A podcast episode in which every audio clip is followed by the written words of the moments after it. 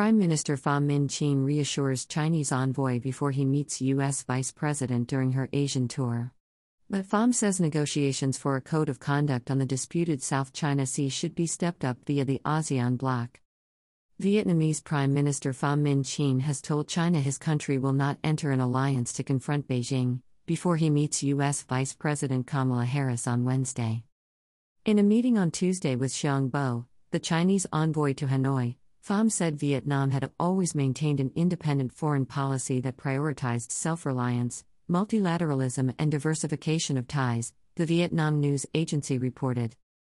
Pham said Vietnam would not ally with one country to fight another, and wished to enhance political trust with China, promote exchange, and uphold cooperation. He also said the two nations should join the Association of Southeast Asian Nations, ASEAN, in stepping up the slow moving negotiations for a code of conduct on the disputed South China Sea. The two sides need to strive to maintain peace and stability, satisfactorily settle disagreements at sea in the spirit of high level common perceptions, Pham was quoted as saying. Xiong said during the meeting that the two communist nations had the same political system and beliefs.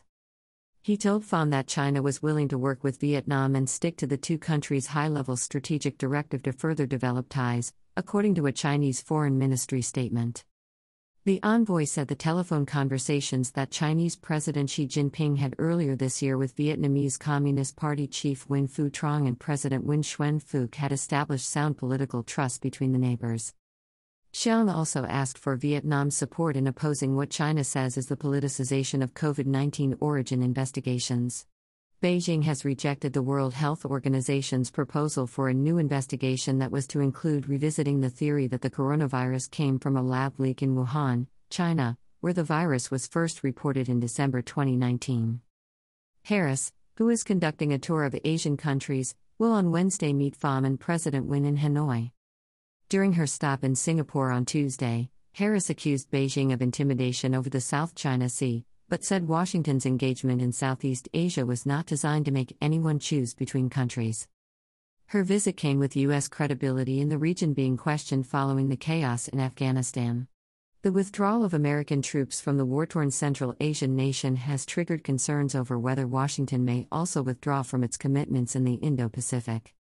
On the eve of Harris' arrival, China donated an additional 2 million COVID 19 vaccine doses to Vietnam.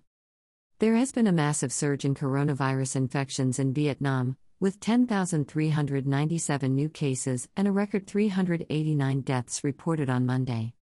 By Mimi Lau, The South China Morning Post, August 25, 2021.